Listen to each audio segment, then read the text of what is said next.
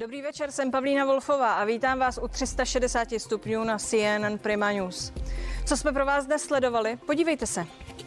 Pan ředitel Berun potvrdil, že probíhala debata na téma cesty pana Hamáčka do Moskvy, ale rozhodně pan Berun nepotvrdil, že by bylo eh, předmětem tato cesta do Moskvy nějakého výměného směného obchodu. Kdo se v tom teď ještě vyzná? Politici, novináři, voliči rozhodně ne. Otřásá právě probíhající skandál českou vládou, anebo je kabinet v bezpečí? Co zmůže mediální tlak a jaké noční můry teď mají v aféře figurující politikové a jaké novináři, kteří ji popsali? Zeptám se šéfa syndikátu novinářů Adama Černého a redaktora České justice Petra Dimuna. České politické aféry mají své heslo na Wikipedii a ta do konce roku 2020 uvádí 114 politicko-ekonomických porevolučních skandálů. Řada z jejich aktérů je stále v politice. Kdo to všechno pamatuje? Poslanec Marek Benda z ODS a Jiří Dinsbír z ČSSD dostanou slovo.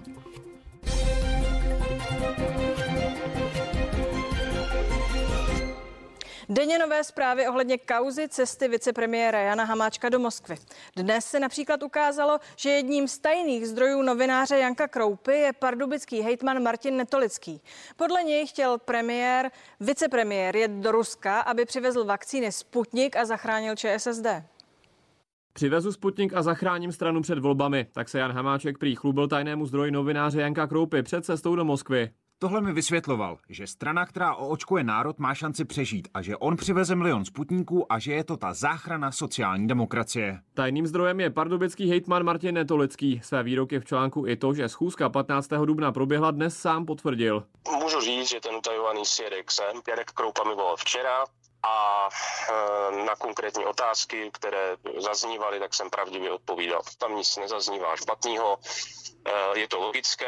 Veřejně ho odhalil i Jan Hamáček, na kameru ale reagovat nechtěl a jeho asistentka nás odkázala na Twitter. Co tam máte dál, pane Kroupu? I váš utajovaný svědek Martin Netolický říká, že jsem žádnou vlasti zradu neplánoval.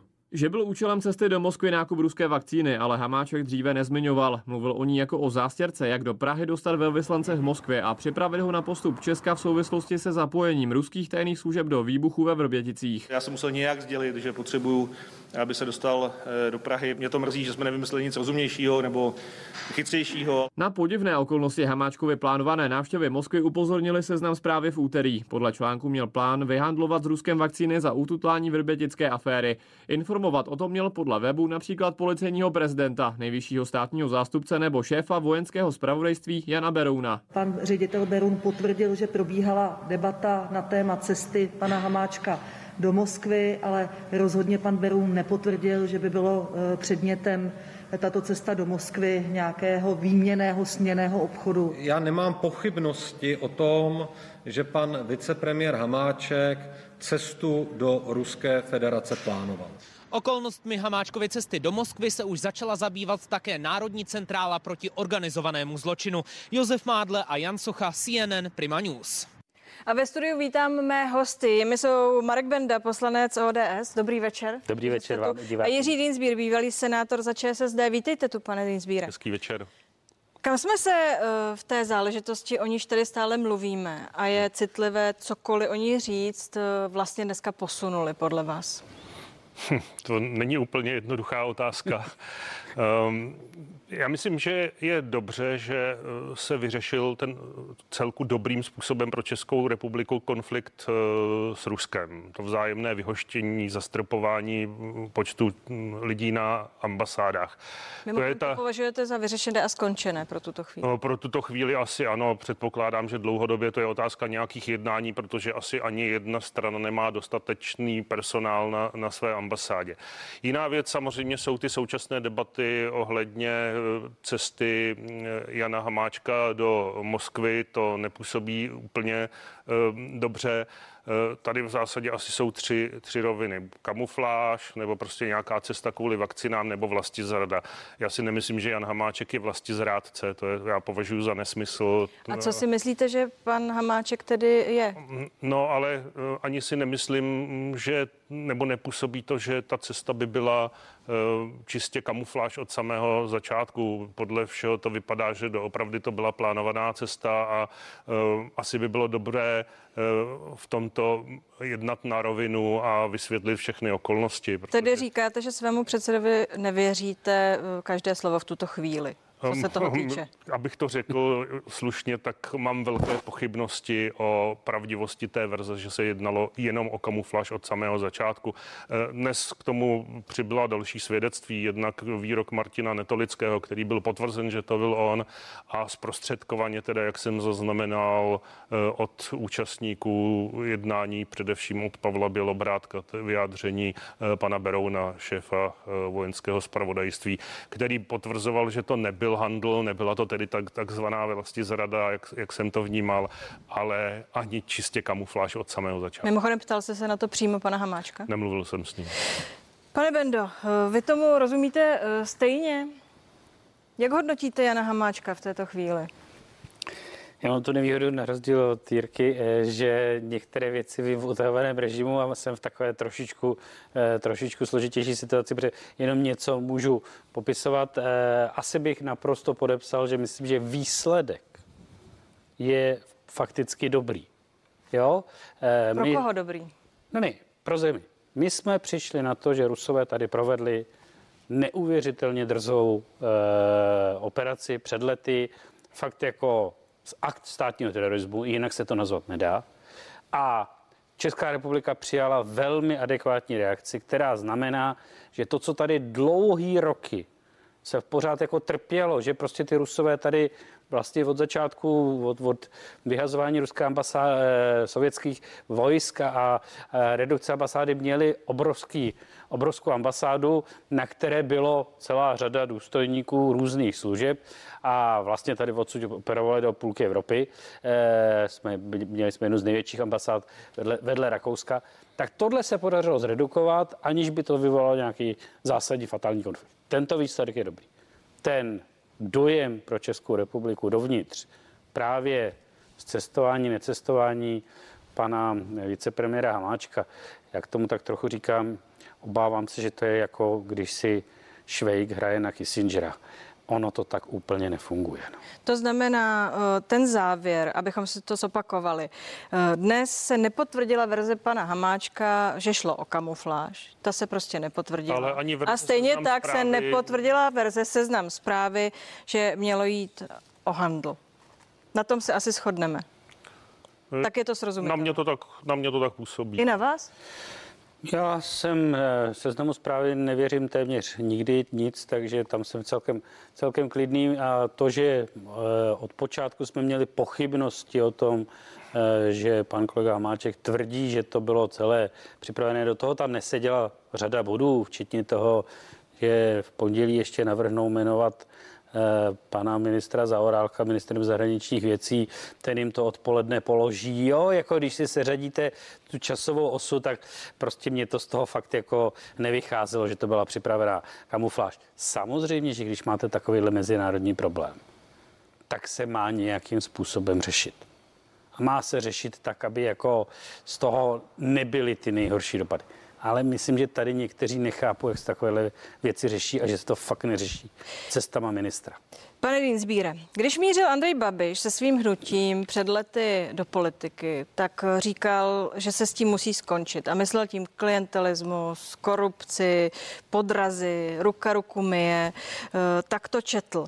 Kam jsme se eh, posunuli od těch dob, které, které kritizoval právě Andrej Babiš, když eh, nastupoval tenkrát? Tak z tohohle hlediska teda jako vůbec nikam, jo? Ne, ne k horší situaci, kdy ten klientelismus je přímo postátněný, protože je personalizován v osobě Andreje eh, Babiše, eh, protože ten jeho střed zájmů, jakkoliv on to spochybňuje, tak já myslím, že nikdo soudný o tom nemůže, nemůže pochybovat. Pojďme se dívat zpátky, protože on tehdy komentoval ty roky, kdy řada těch afér, jich 37 stran vyprávění o těch aférách na Wikipedii je rámovaná mimochodem sociálně demokratickými uh, účastníky, tím duchem. Mimochodem i ta dnešní aféra zase má co dočinění se sociální demokracií. Tedy ptám se, Asi posunuli jsme se někam, uh, řekněme, formálně, posunuli jsme se někam v tom vztahu novinář-politik, jsme někde jinde, než jsme byli tenkrát? No, v rovině novinář politik si, si nejsem jistý. Eh, je pravda, že tady byla celá řada afér, i korupčních afér těch tradičních stran, ať už na celostátní nebo regionální či místní úrovni, eh, že řada těch tradičních stran, včetně mé vlastní strany, tedy to nepochybně odskákala na snížené eh, podpoře u veřejnosti.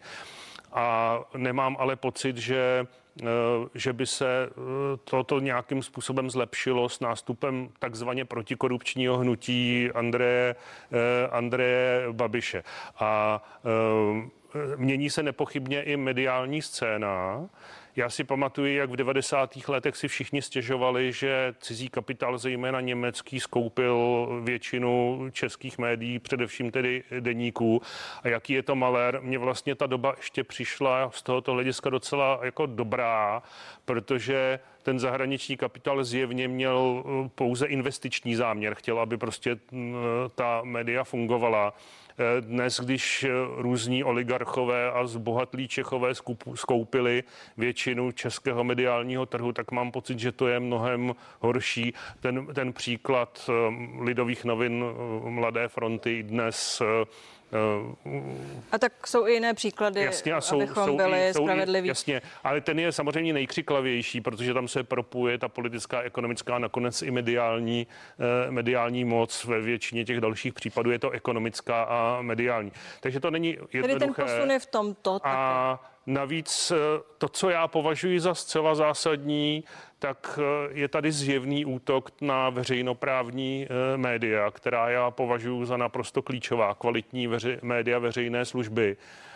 Um, a ty jsou pod velkým, velkým tlakem v současné době.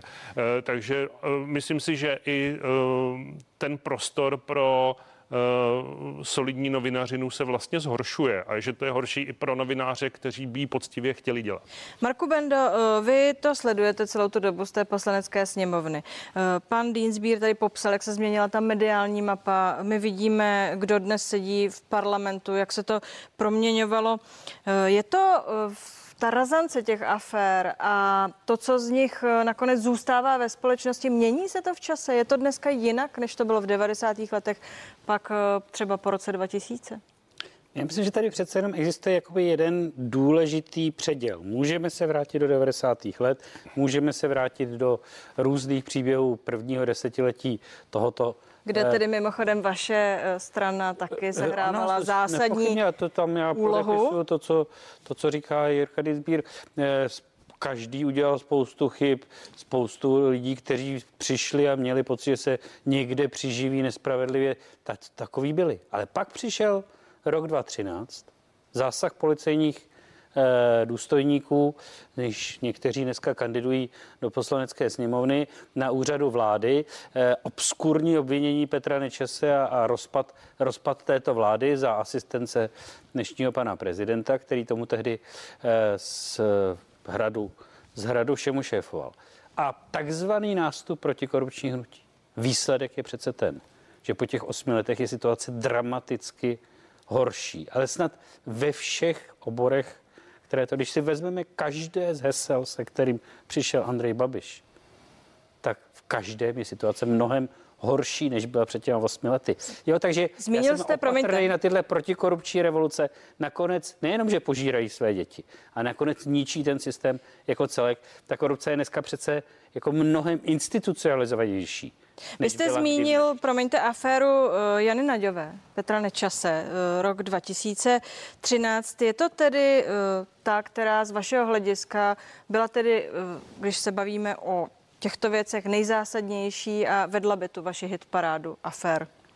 No, pokládám je za, do dneška za tu nejabsurdnější, jo? že jakoby... Je potřeba říct, že stále neskončila tedy. No stále neskončila, ale máme po osmi letech soudů a zůstaly z toho nějaké možná kabelky a možná zneužití. A jakou roli tam sehrali podle vás novináři, tedy prosím? Já bych tady úplně jako tuto kauzu nezlehčoval. Já myslím, že to byla jedna z těch závažných. Už jenom to, že Milenka, šéfka kabinetu premiéra v jedné osobě, eh, požádá o pomoc eh, jednu z tajných služeb eh, proti ve sporu nebo v nějakém eh, jako konfliktu eh, se stávající manželkou premiéra, to mě samo o sobě přijde jako poměrně zásadní záležitost. Dobrá, ale neskončila jednoduše a neskončila dodnes, to je taky potřeba. Ale to je pravda. A nezapojíme prostě 400 a... policistů v ulicích, jo, dobře. tiskové konference, Išpána a šlachty. Ale to neznamená, to, že se to nevyřešilo, to, že to neznamená, že to nebyla vážná, vážná kauza. Já myslím, že jenom tenhle ten jeden moment, který jsem zmínil, by stačil samozřejmě na, eh, na pád eh,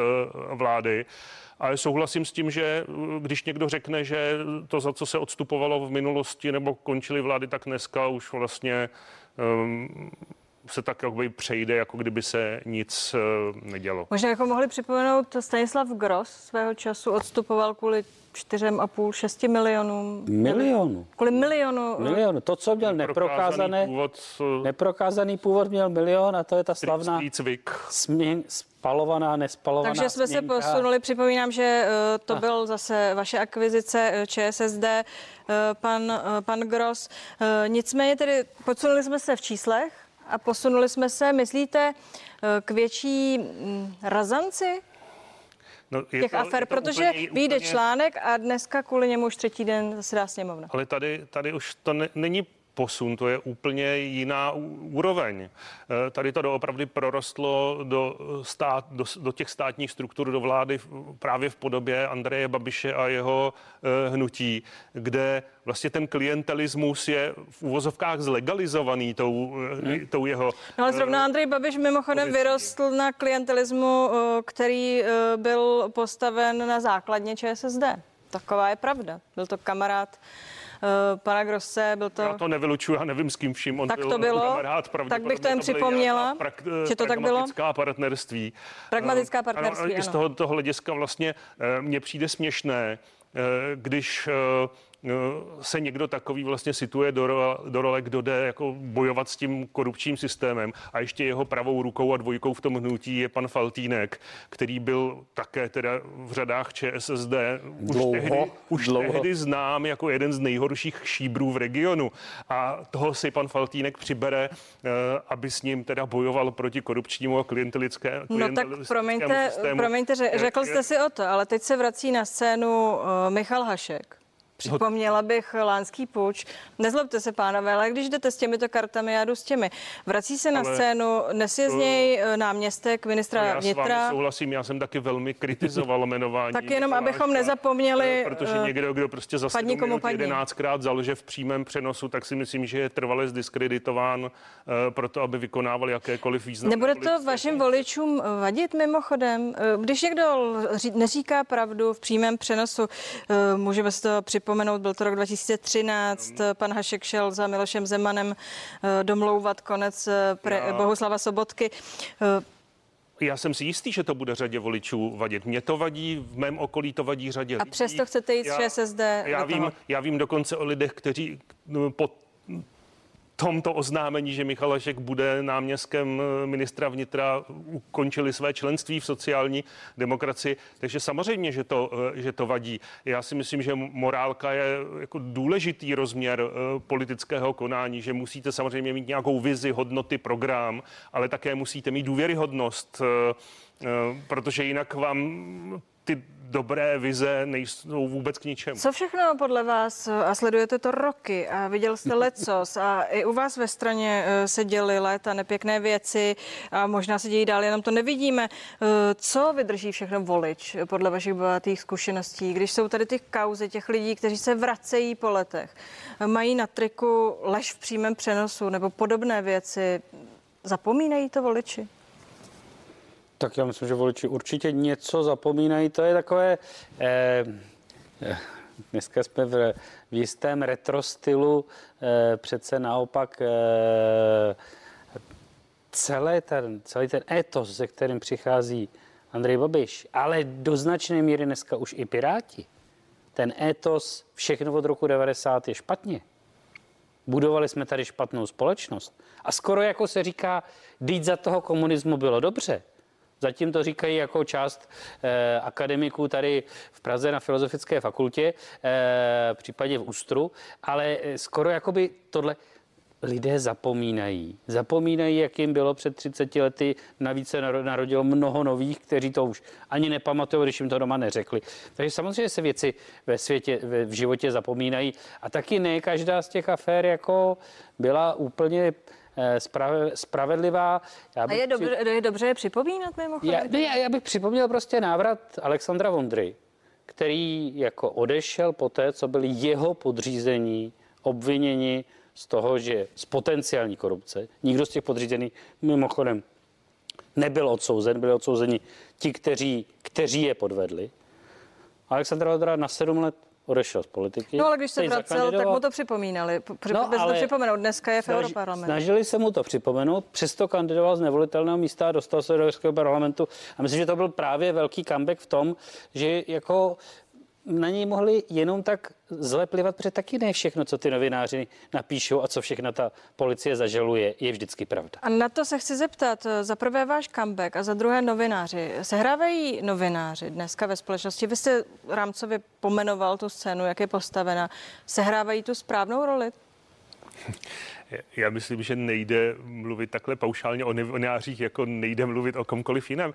Já vidím celou řadu dobrých novinářů, kteří odvádějí podle mě velmi složitou práci i ve věci kontroly toho politického eh, dění, upozorňují na různé kauzy. Samozřejmě i mezi novináři jsou lidé s různými i politickými eh, názory nebo obecně společenskými postoji. Stejně jako vím o novinářích, kterým nevěřím vůbec, vůbec nic v zásadě. Takže ten rozptyl je No, mezi jde o to, jestli ta služba, že otevírají ty záležitosti, upozorňují na ně že je to to, co mají dělat to a dělají to. To samozřejmě mají dělat a někteří to dělají. Někteří lépe, někteří hůře, jako ve všech eh, oborech lidské činnosti. A k tématu se vrátíme za malou chvíli. Eh, za každým tím odhalením skandálem je totiž samozřejmě střed politiky a médií. Jeden velký a žhavý tedy právě sledujeme. Jak dopadne? A je správně, když zásadní agendu poslanecké sněmovně určují novinové články. Na to se zeptám už za chvíli. Zůstaňte s námi.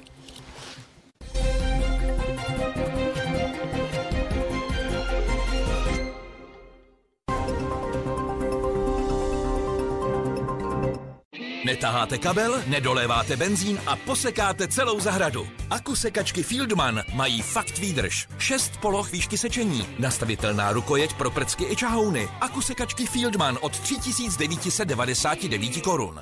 Nemusíte být olympionici, abyste vyhráli. Díky Viza můžete vyhrát auto a stovky dalších cen. Zaregistrujte se jednou na Viza.cz a plaťte kartou Viza. Platby kartou Viza na MOL.cz mají dvojnásobnou šanci vyhrát. Pošlete své oči do lázní. Do fokusu. S naším dioptrickým tarifem OKO vám zdarma změříme zrak každých 12 měsíců. A kdykoliv budete potřebovat, okamžitě vám obroučky vyměníme za nové. A každé dva roky si navíc můžete vybrat nové jen za korunu. Nechte své oči hýčkat s dioptrickým tarifem OKO úplně pro každého. OKO. První dioptrický tarif vám přináší Fokus. Vždycky ti někdo bude říkat, že přírodu stejně nezachráníš. Hm, jasně. Jenže důležitý jsou věci, co dávají smysl tobě. Pro začátek stačí málo. Třeba si vybrat čokoládu z udržitelného kaká v recyklovatelném obalu. Studentská pečeť. S přírodou hraju fér. Mami, koukej. Je to hustý, co? No, to teda jo. Od začínajících umělců víc chtít nemůžete, ale od své banky ano. Dětský účet banky Creditas má super úrok, šikovnou kartu a vychytanou apku. Takže máte dokonalý přehled o kapesném i úsporách. Je čas chtít víc i pro své děti. Banka Creditas. Chtějte víc od své banky.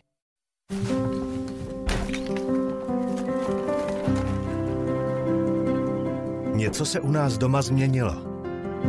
Už nekupujeme vodu v plastových lahvích.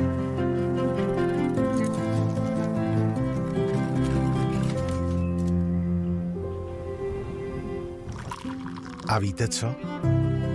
Voda z Brity nám chutná. A máme dobrý pocit. About You válí. Se slevou 20% na všechno oslavujeme 1 milion českých zákazníků, včetně tebe. Znamená 1 milion About You příběhů, spoustu zábavy a dojemných About You momentů, které jsme společně sdíleli. A teď je řada na tobě. Nakupuj vše se slevou 20%. Platí i na již zlevněné produkty. Získej své oblíbené kousky s dopravou a vrácením zdarma na aboutyou.cz. And I'm feeling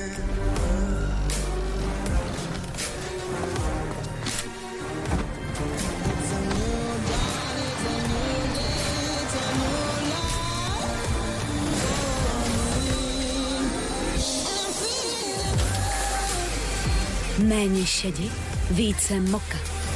Představujeme nový Opel. Atraktivní SUV modely Moka a Crossland nyní s financováním bez navýšení.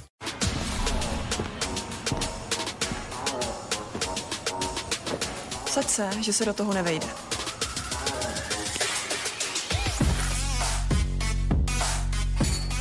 Vsaď si i ty. Sázení může být zábava. Saskabet. A pro nové hráče 5,5 tisíce. Užívejte si až 6 měsíců dokonale hladké pokožky. Vyzkoušejte Philips Lumea IPL s unikátně tvarovanými nástavci pro každou křivku vašeho těla. Na podpaží, obličej i oblast bikin. Navrženo pro bezpečné a šetrné odstranění chloupků. Philips Lumea. Hladká pokožka bez chloupků až na 6 měsíců. Philips. Innovation and you. Čokoládový sen, to je stírací los od Sasky, který v sobě ukrývá 365 100 tisícových výher. Potěšíte s ním maminku na den matek? Praní jako loterie? Neodstranil váš tekutý prací gel všechny skvrny? Nový vanič nejenže odstraňuje skvrny, ale také chrání barvy a minimalizuje pachy. Jahodová šťáva, ovocný čaj, dokonce i červené víno. Aby to nebylo snadné, přidáme barvivo. Podívejte, je po skvrnách a barva stále zází. A poradí si se zápachy? Vaniš si hravě poradí i se zápachy na výbornou. Přidejte nový multifunkční vaniš při každém praní. Vaniš. Skvrn a špíny se zbavíš. Přibývání na váze může být způsobeno nadměrným obsahem vody v organismu. Vyzkoušejte doplněk stravy Forfemina Slim, který pomáhá odstranit přebytečnou vodu z těla a přispívá ke kontrole hmotnosti. Forfemina Slim pro štíhlou linii. Žádejte v lékárnách. Zachyťte každý okamžik díky super ostrému Full HD plus displeji a 64 megapixelovému fotoaparátu. Xiaomi Mi 10T Lite 5G nyní se slevou 4000 korun. Vodafone. Tento týden si v Kauflandu přijde na své každý z vás. Ve spolupráci s Gastromenu jsme připravili koleslav značky Delika 300 gramů za 15,90 a společně s Gurmán klubem nabízíme salát a la krab 100 gramů za 10,90. Kaufland. Rio Mare tuňák v olivovém oleji je tak jemný, že ho můžete nabírat slanou tyčinkou nebo hůlkami. Zkuste ho s těstovinami, s domácími těstovinami. Těstoviny tuňák, pesto a mozzarella. Jíst v italském stylu je snadné s tuňákem Rio Mare. Rio Mare, pravá italská chuť. Objevte vaření s Rio Mare a vyhrajte jednu ze stovek cen. Více na Rio Mare soutěž CZ. Rodinný lihovár Anton Kápl. Jemné ovocné destiláty pro výjimečné chvíle.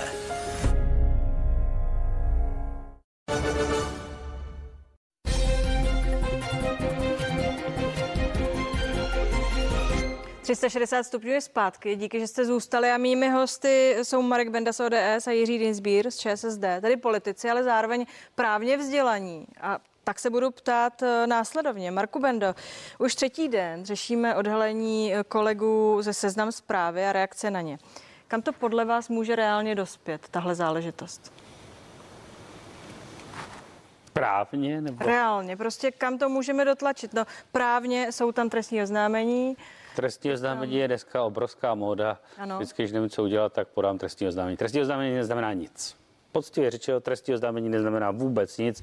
Něco malinko znamená, pokud jako policejní orgány zahájí trestní stíhání. E, něco malinko znamená, pokud jako e, je podána obžaloba, ale pořád jsem ještě daleko před soudem a jediné, co nás má zajímat, je rozhodnutí soudu. Jen soud rozhoduje o vině a trestu.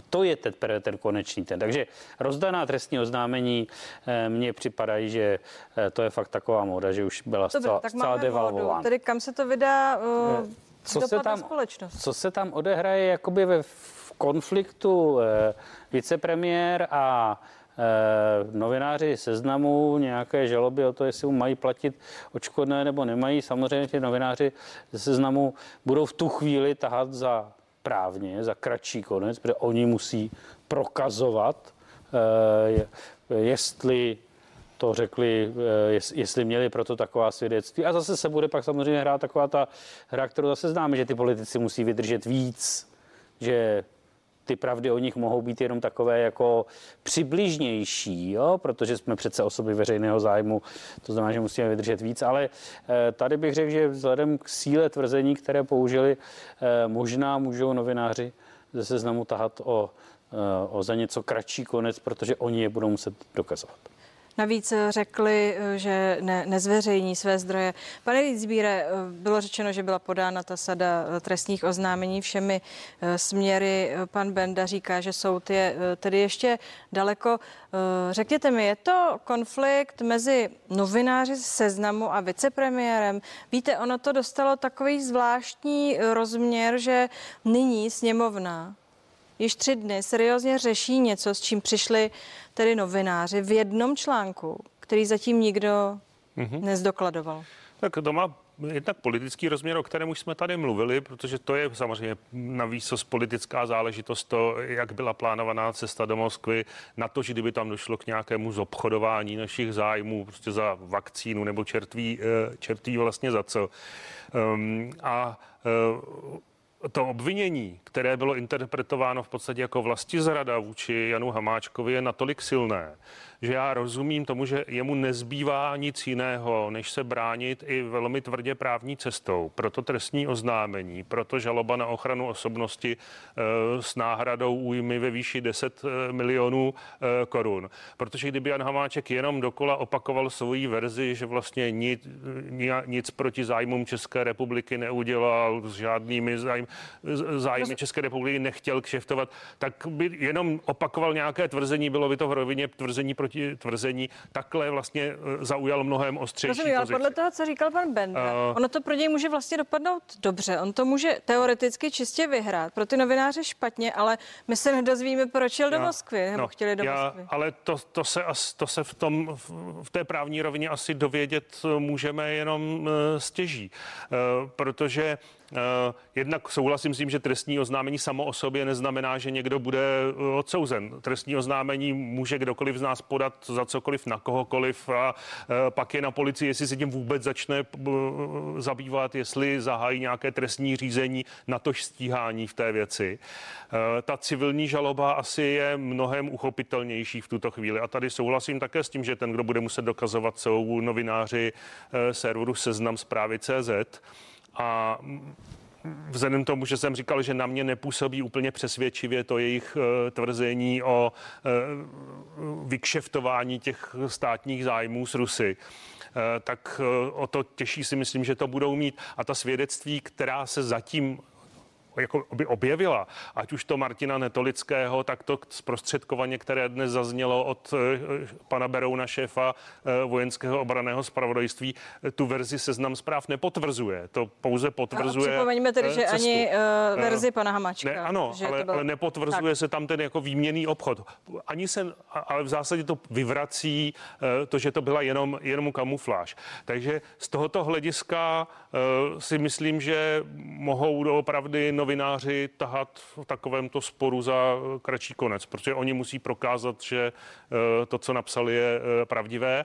A důvod pro ten spor tady je, protože nepochybně obvinění v podstatě z vlasti zrady, jak je to interpretováno, tak je hodně silný kalibr a myslím si, že v tomhle se Jan Haváček, nebo důkazy neznám, ale působí to na mě, že se v tomto navíc brání oprávněně. Ještě to otevřelo jednu debatu a obracím se na vás teď jako na tedy člověka, který sedí ty dlouhé roky ve sněmovně. Debata o únicích novinářů. To je tady v té zemi takové úsměvné, běžná věc a v tomto případě Eh, se spekuluje, jestli to nejsou úniky právě z těch tajných služeb, což by bylo smutné a včera sněmovna řekla vládě, ať to prověří, eh, zařídí, aby takové úniky tedy nebyly, aby se zjistilo, jak k tomu došlo. Myslíte si, že je reálné, že vláda eh, může tohle zkrátka dobře jednou provždy utnout, zastavit a zjistit cokoliv? V žádném případě to samozřejmě reálné není. Jako, e, nikdy jednou provždy. Jednou provždy můžete ukončit život něčí ale to je tak maximum, co jako je, tak má nikdy, pak cenu ukládat vládě tento Nikdy úkol? jednou proždy nevyřešíte žádný problém ve společnosti a obzvlášť, problém jako úniku ze spisu. Dají se samozřejmě dělat kroky, které to stěžují, zpřísňují trestání, eh, mají to omezovat. Tady jsou zase dvě roviny problému. Jedna rovina jsou úniky z trestních spisů, které dneska vidíme naprosto běžně, eh, které jsou velkým problémem, které myslím, že hlavně eh, veřejnost je ráda čte, novináři je rádi publikují, akorát fatálně ohrožují práva těch obviněných a případně i obětí, protože se o sebe dočítají spoustu.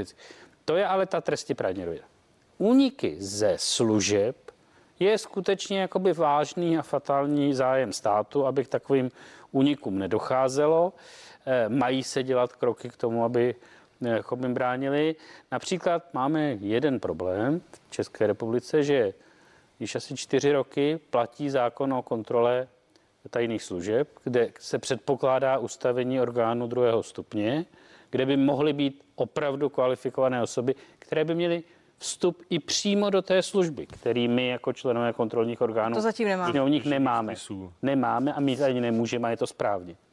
Tento orgán nebyl dodnes ustaven, protože vláda nedokázala navrhnout, která navrhuje sněmovně, nedokázala zatím navrhnout jednoho jediného člověka. Já už začínám přemýšlet o tom, že navrhnu změnu zákona, že tuhle kompetenci sebereme vládě eh, a necháme ji rovnou přímo sněmovně, protože prostě pokud nejsou schopni navrhnout kandidáty, tak my asi těžko můžeme někoho zvolit. Pánové, děkuji vám za tuhle debatu. Aby, Nezlobte se, musíme opravdu doplnil, končit. Ten únik je trestný čin, to znamená, to těžko bude vyšetřovat vláda, ale policie, státní zastupitelství by měly konat. Díky, pánové. Díky, mějte se moc hezky, díky, že jste tu byli. No a my u tématu ještě zůstaneme i v další části 360 stupňů. Když pomineme vyjádření nedůvěry vlády úředníků anebo průtahy s jmenováním premiérů, tak novináři odhalený politický skandál otřásl vládnutím nejedné české vlády. Mluvili jsme tady o tom. Ale jak moc se otřásá ta aktuální a jak z této aféry nakonec vyjdou média? Ptát se budu šéfa syndikátu novinářů Adama Černého a Petra Dimuna, redaktora České justice. Začínáme po zprávách v 21.20. Sledujte dál CNN Prima News.